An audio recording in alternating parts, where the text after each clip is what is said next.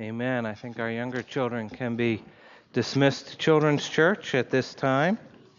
The rest of you want to get out your uh, message outline that says Deaf to Christ on it.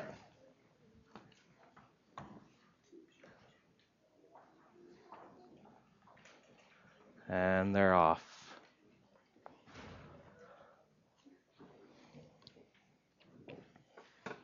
While the kids are going out, uh, it's, it's good to have Tom and Jane Wills with us this morning. And uh, they are uh, World Harvest missionaries to Spain and uh, from this area. And please, uh, after church, take a moment to welcome them with us. We're glad you're here.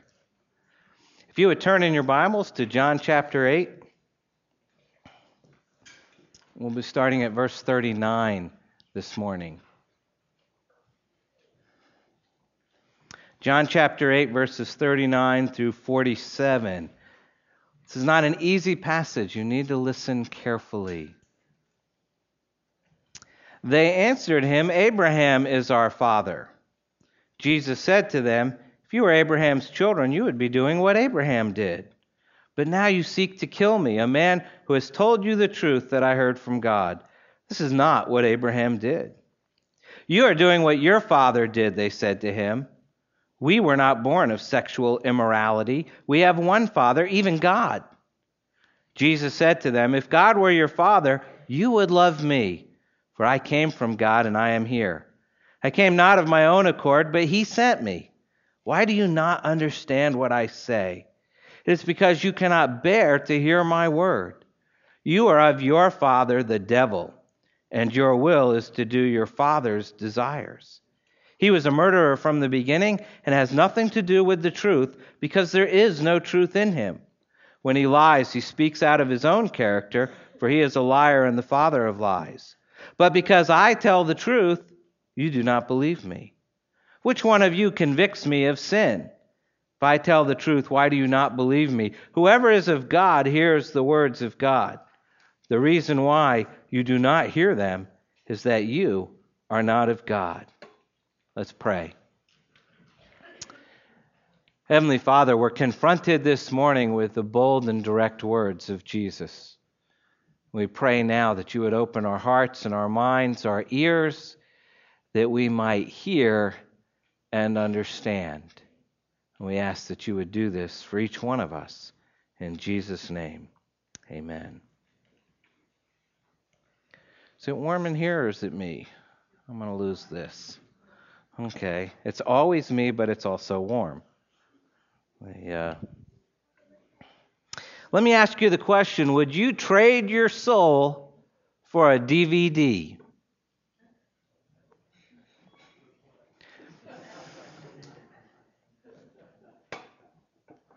I'll be preaching over in that direction this morning. The, uh, because well over 100 people and counting may have done just that or at least they think so.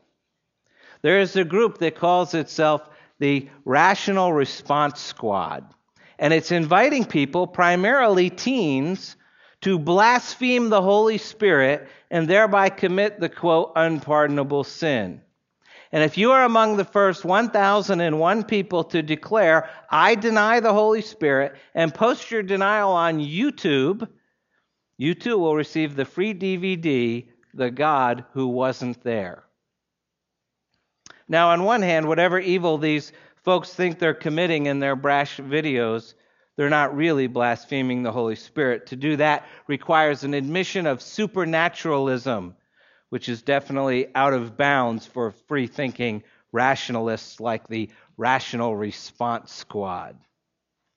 See, according to Scripture, the unpardonable sin is to experience the supernatural power of the Holy Spirit and to attribute it to another supernatural agent, Satan. But if you think about it, on the other hand, this is a very clever ploy by this group, the Rational Response Squad. They think that once someone has, in a sense, jumped off this cliff of denying the Holy Spirit, that they can't change their mind as they plunge down the abyss. And if you're convinced that regardless of later convictions in life, that you are beyond forgiveness, then your only choice is the full court press of godless rationalism. Disturbingly, the Rational Response Squad reports that the Blasphemy Challenge, that's what they're calling this, is targeting 25 websites geared to teens, including Xanga, Friendster, Boy Scout Trail, Tiger Beat, Teen Magazine, YM, which I think used to be Young Miss, but that wasn't cool, Cosmo Girl, and 17. And their aim, very clearly stated, is to deprogram kids who've been indoctrinated from birth to believe in God in general and Christianity in particular. In other words, they are targeting our children in an attempt to influence the culture as a whole away from faith. I'm not making this up. It's a real group. They're doing this. Their underlying premise is that the words truth and Christian are not only wholly unrelated, but that what we call truth is actually a lie. And if they're right, we're wrong. And if we're right, then they're wrong. But in this debate, somebody is wrong. And that brings us to our text this morning. For in this passage, we find Jesus confronting another earlier version of the rational response squad. They have challenged Jesus, as we saw last week, on the subject of truth. Namely, they think that he doesn't have the truth, and they do. So Jesus continues his response to them in a very bold, direct, and confrontational manner. If nothing else, we see here that Jesus doesn't mince words. And we start with the message you must belong before you love must belong before you love. Verse 39. They answered him, Abraham is our father. Jesus said to them, If you were Abraham's children, you would be doing what Abraham did. But now you seek to kill me, a man who has told you the truth that I heard from God. This is not what Abraham did. You are doing what your father did, they said to him. We were not born of sexual immorality. We have one father, even God. Jesus said to them, If God were your father, you would love me for I came from God and I am here. Came not of my own accord, but he sent me. Now, if you remember last week, and uh, I'm glad to see so many folks here. Usually, the Sunday after Easter is like one of the lowest attendance Sundays of the year. So, kudos, you're here. But if you remember last week, I said, as we read uh, these verses, how the Jews claim Abraham as their father and what they were saying was, we're already members of God's chosen people, God's family, through Abraham. We don't need what you're offering. Back in verse 33, they said, We're offspring of Abraham. And they're trying to tell Jesus they already have what he offers. They're children of Abraham. That's all they need. But Jesus is saying because sin now ruled in their hearts, they were not children of God or children of Abraham, but children of Satan himself. And Christ is letting everyone know that regardless of what father you claim, you prove who your real father is by your actions. And Christ shows us by his words who his father is because he says that he speaks about what he's seen when he's been with his father. And Christ shows us by his deeds who his father is because he acts like his father. He said back in John uh, chapter 5, just a mere few weeks ago um, when we were there.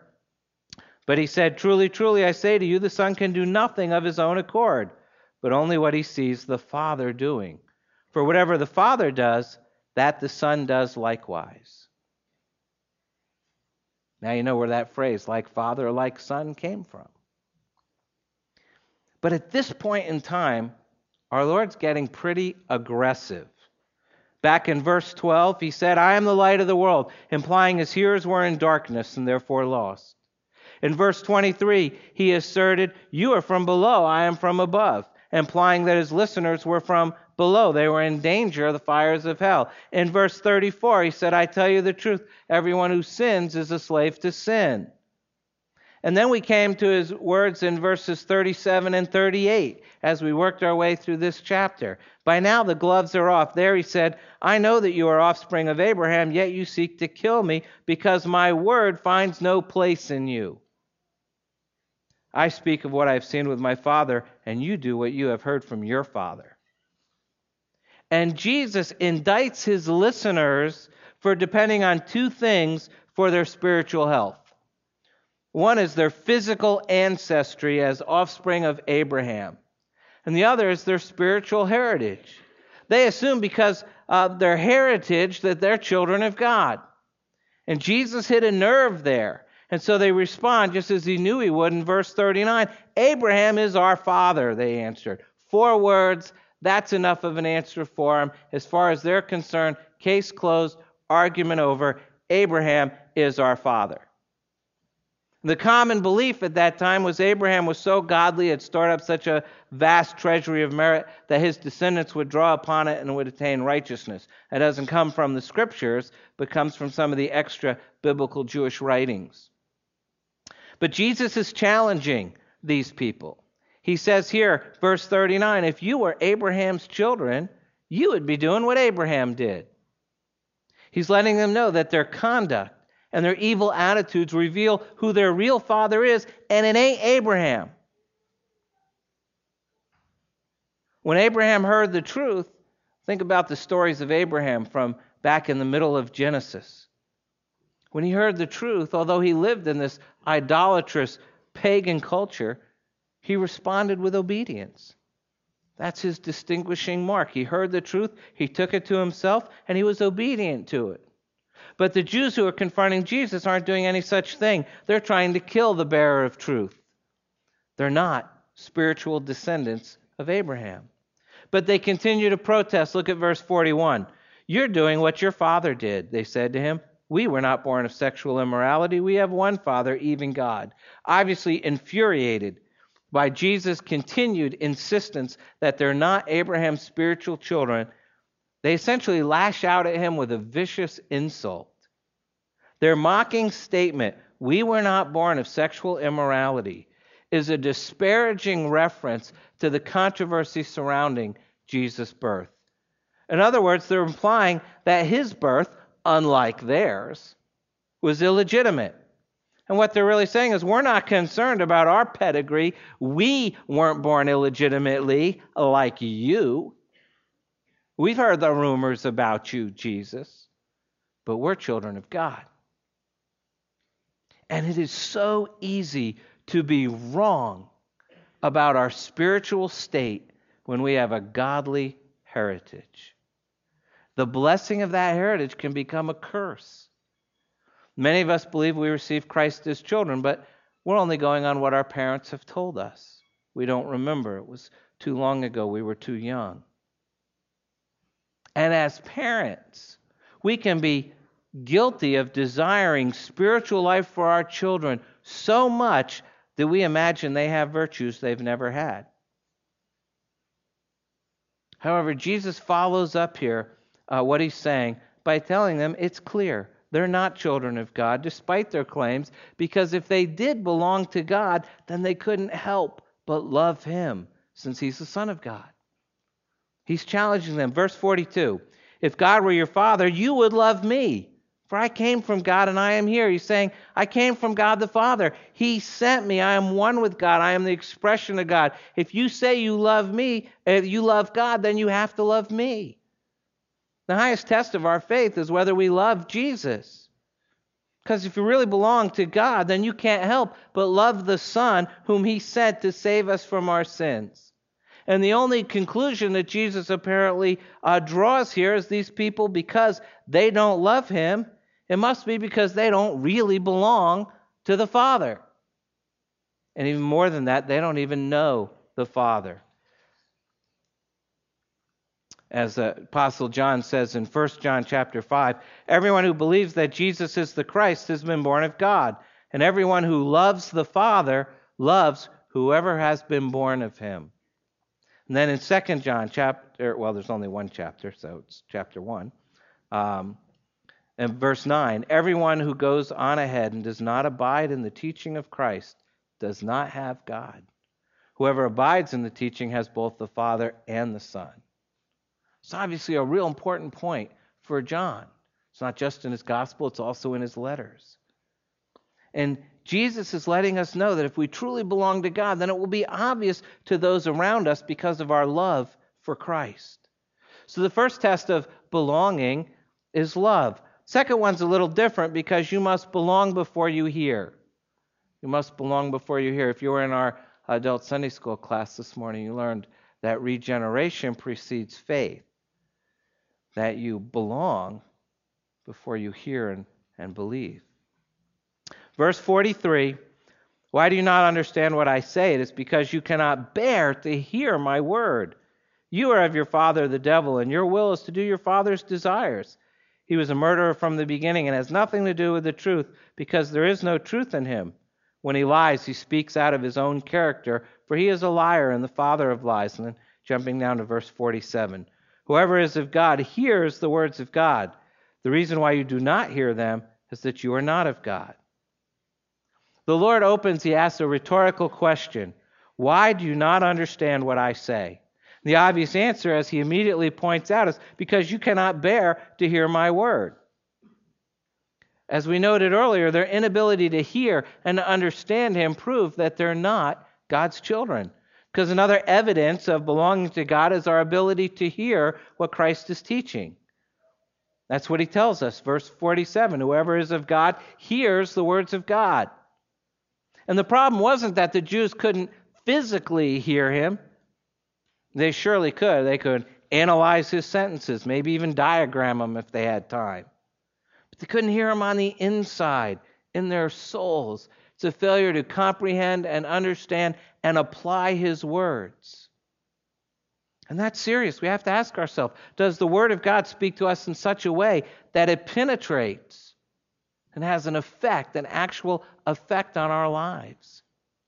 Once again, to hear what God says means we have to spend some time with God and with His Word. We can't hear His Word if we're not abiding uh, in His Word. It's part of the criteria the Apostle John uses to judge who's a true disciple. Um, he says in 1 John 4, part of our responsive reading this morning, we are from God. Whoever knows uh, God listens to us. Whoever not from God does not listen to us. By this we know the spirit of truth and the spirit of error. And then there's the matter of obedience here. Look at verse 44.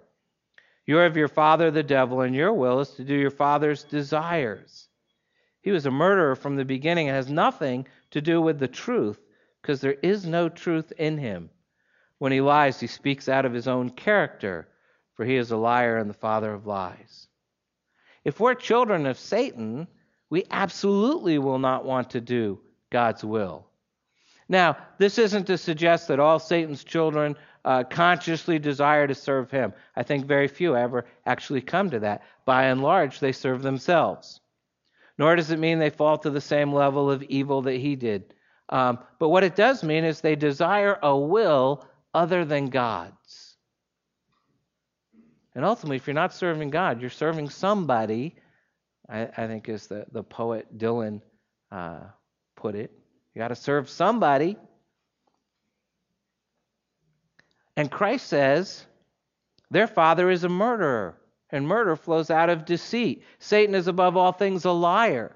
And the Lord is saying those who follow the devil are characterized by deceit, but particularly deceit about themselves. They deceive themselves about their own hearts, they deceive themselves about life, they deceive themselves about Christ, they deceive themselves about God, they deceive themselves about the way of salvation. But the ultimate deception is to imagine that you're a child of God when you're not. First test of belonging is love. Second test is to be able to hear his word and know that it's God's word. Finally, the third test is really critical because you must belong before you believe. You must belong before you believe. Starting in verse 45, because Jesus is continuing the challenge. See, he hasn't hit him hard enough already. He, he's coming after him here Verse 45 But because I tell the truth, you do not believe me. Which one of you convicts me of sin? If I tell the truth, why do you not believe me? And as he finishes, he's challenging his opponents with two more rhetorical questions. The first, which one of you convicts me of sin, is a bold affirmation of what theologians refer to as Christ's impeccability. That is, his utter holiness and separation from sin. If you talk about someone and say he has an impeccable character, you mean that he's a, a godly, righteous person. 2 Corinthians 5:21 says, "For our sake he made him to be sin who knew no sin, so that in him we might become the righteousness of God." Jesus knew no sin. We read in Hebrews 4, "For we do not have a high priest who is unable to sympathize with our weaknesses, but one who in every respect has been tempted as we are, yet without sin. And Peter tells us, 1 Peter 2, he committed no sin, neither was deceit found in his mouth. What a comparison to Satan. That's all you find in his mouth is deceit and lies. And Peter says, there's no deceit found in his mouth of Jesus. Only a perfectly holy one in intimate communion with the Father could dare issue such a challenge do you convict me of sin? Those enemies wrongly believed him to be guilty of sin. They couldn't prove him guilty of anything.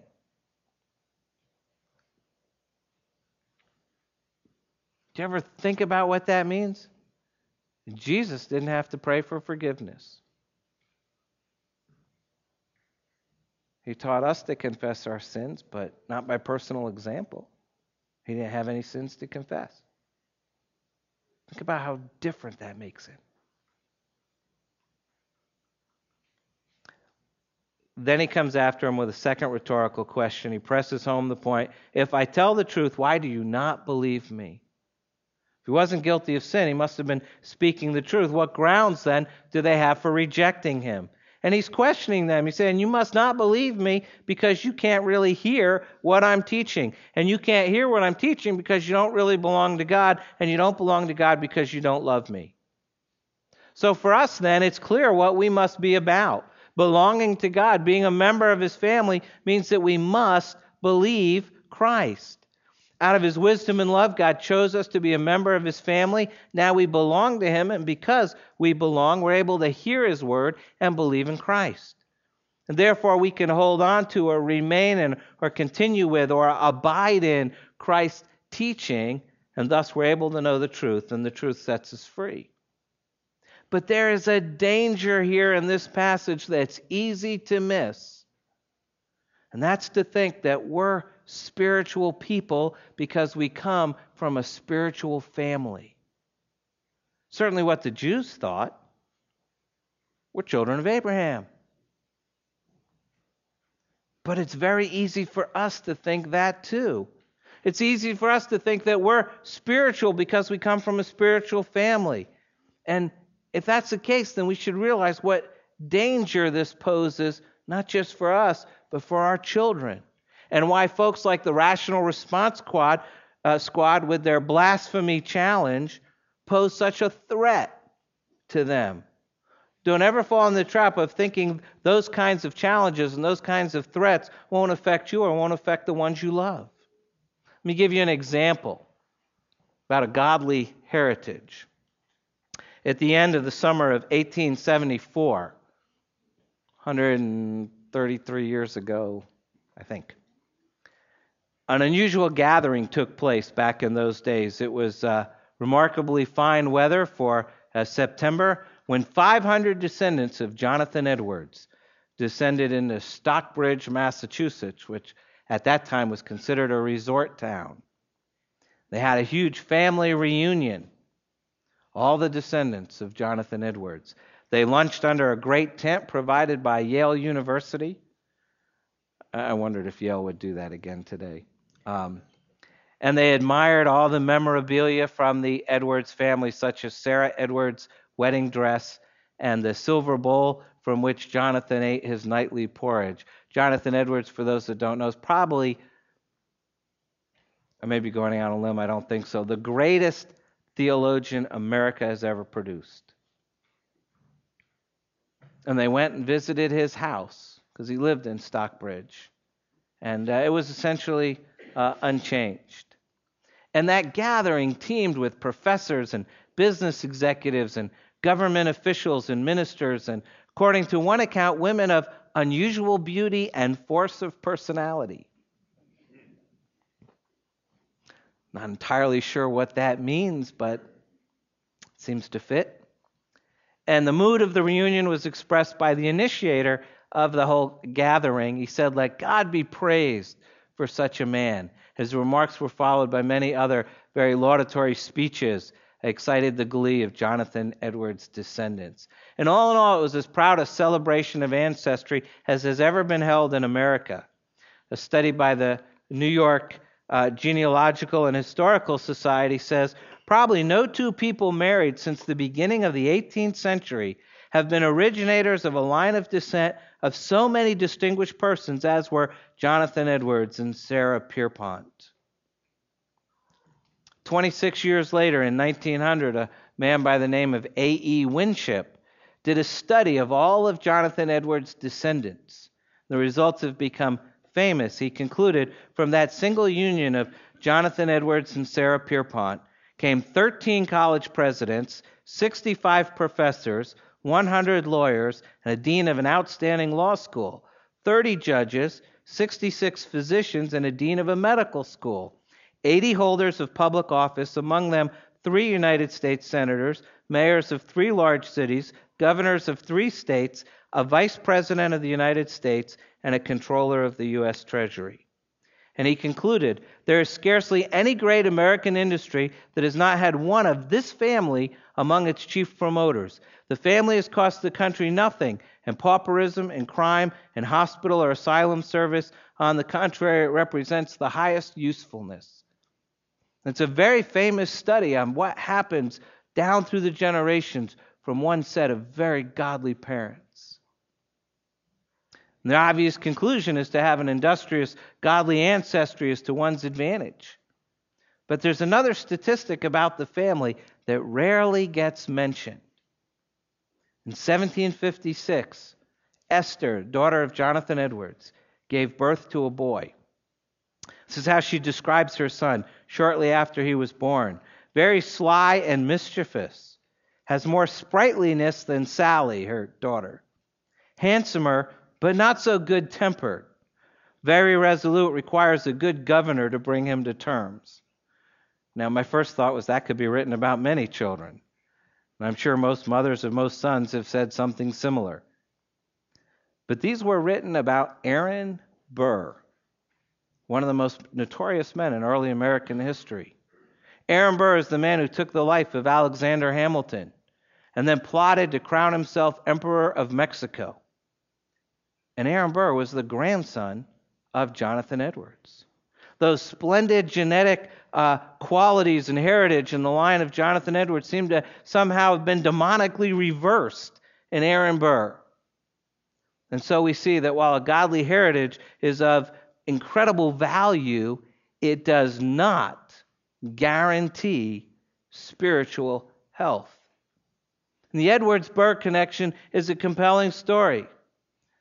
Many folks here, not all, but many, had godly parents. And for some, that godly heritage goes back generation after generation. Some of us, no doubt, have ancestors who are involved in shaping the world's religious thought and tradition and defending the faith, and we owe them a great debt. But we must remember our heritage can be either a curse or a blessing. And that's why this is such a very important passage of Scripture. It deals with people who, although they have an outstanding heritage, have come to false conclusions that are detrimental to their spiritual health. What did Jesus do when faced with people who make false conclusions about themselves? He makes a number of penetrating observations that should have helped them to understand the true state of affairs and should help us today. If you look at this passage and what Jesus says, the main observation is that there is this strange inconsistency in their lives. It's an inconsistency between what they profess to be and what they actually were. They're professing to be religious people. Abraham is a man approved by God. He walked with God, he was praised by God. And they claim that was true of them. But as Jesus points out, they sought to kill him, that his word had no place in their lives, neither of which was true about Abraham. So let, apply, let us apply this observation of Christ to our own day. Here's a man or a woman, perhaps you, thinks that he or she is a Christian, but to whom Christianity makes very little difference in your way of life. I wouldn't say it may be more true than we realize that if Christ were actually here on earth physically, that you would try to kill him, but perhaps you try to kill him by keeping him out of your life. You would say you're a Christian, but you have no room in your life for the one who founded Christianity. You believe he lived and died and rose again. It just makes no difference to you. Nothing about your life is changed because of Christ. It may also be true that his word doesn't abide in you. I don't mean that you've never heard it or been able to learn some of Christ's teachings, although if you think the words God helps those who help themselves are in the Bible, then you know less than you think. But I do mean to say that God's word is not part of you enough to affect your decisions. Something does something mean to you, uh, mean to you, and you do something mean right back. It is mine uh, to avenge; I will repay, says the Lord. Means nothing to you. When you come home, you insult your wife, snap at the kids, and Christ's commandment to love one another doesn't enter into your thinking, let alone your home. What about it? Does stuff like that trouble you? Isn't it a strange inconsistency? Like the Pharisees, we used to be children of Satan, but now we've been made children of God. 1 Corinthians 6, I love this verse, 9 through 11. Do you not know that the unrighteous will not inherit the kingdom of God? Do not be deceived. Neither the sexually immoral, nor idolaters, nor adulterers, nor men who practice homosexuality, nor thieves, nor the greedy, nor drunkards, nor revilers, nor swindlers will inherit the kingdom of God. And people say, Amen. Keep those bad people out. But the next verse says, And such were some of you. But you were washed you are sanctified. You are justified in the name of our Lord Jesus Christ and by the Spirit of our God. And the obvious conclusion is if a person is to be taken out of the family of Satan and into the family of God, he must experience what he would have to experience if this was true physically. And what would have to happen for you to get out of one family and get in another? And the answer is you would have to die to the one and be born again into the other. And obviously, this can't be done physically. But the glory of the gospel of Jesus Christ is that it can be done spiritually. It is possible to be born again through the work of God's Holy Spirit and on the basis of Christ's death on the cross. And before we can make this point, before we can say that a man can be born again, we have to make the equally important point that a man must be born again. And that's true because no mere physical birth can save him. It's the same point. It's made several times in the Bible. It was made by John the Baptist. He'd been out preaching in the wilderness. Many people came to him for baptism. Some of them hadn't repented. And he told them, Matthew 3, and do not presume to say to yourself, We have Abraham as our father. What were the Jews saying to Jesus? We had Abraham. John says, Do not presume to say to yourself, We have Abraham as our father. I tell you, God is able to raise, uh, able, God is able from these stones to raise up children for Abraham. Even now the axe is laid to the root of the trees. Every tree, therefore, that does not bear good fruit is cut down and thrown into the fire. And John's telling these people that it's only an active God by which they would become reborn and begin to bring forth good fruit that would save them. It all starts with God's uh, faith and God's promises to save you and faith in God's ability to save you. And the foundation of our faith comes from abiding in God's Word. The danger, however, as we have seen, is to think you're a spiritual person because you have a spiritual heritage. Kids, teens, listen to me here. You need to think about this. You've seen mom's faith, You've seen dad's faith. You may have been able to see the faith of your grandparents. If you've been in this church for a while, you've seen the faith of Abraham, Isaac, and Jacob. You've heard the story of redemption from the scriptures. You've seen the faith of Moses and of David, the faith of the apostles, and you've seen uh, that all faith is fulfilled and points to, is completed with, and constant with the Lord Jesus Christ. But growing up in a faith community is no guarantee of having a faith commitment. One of the greatest dangers for the children of the church, any church, our church, is thinking they have faith in their life when actually their life and thinking is riddled with unbelief. Jesus says, Whoever is of God hears the words of God. Just as he said, If you abide in my word, you are truly my disciples. You have to hear, again, teens, kids, college students, young adults, you have to hear the words of God yourself. You have to abide in His Word yourself. You have to believe in Him yourself. Think about that because the rational response squad is waiting for your answer. You need to pray. Take a moment to do that, and I'll close.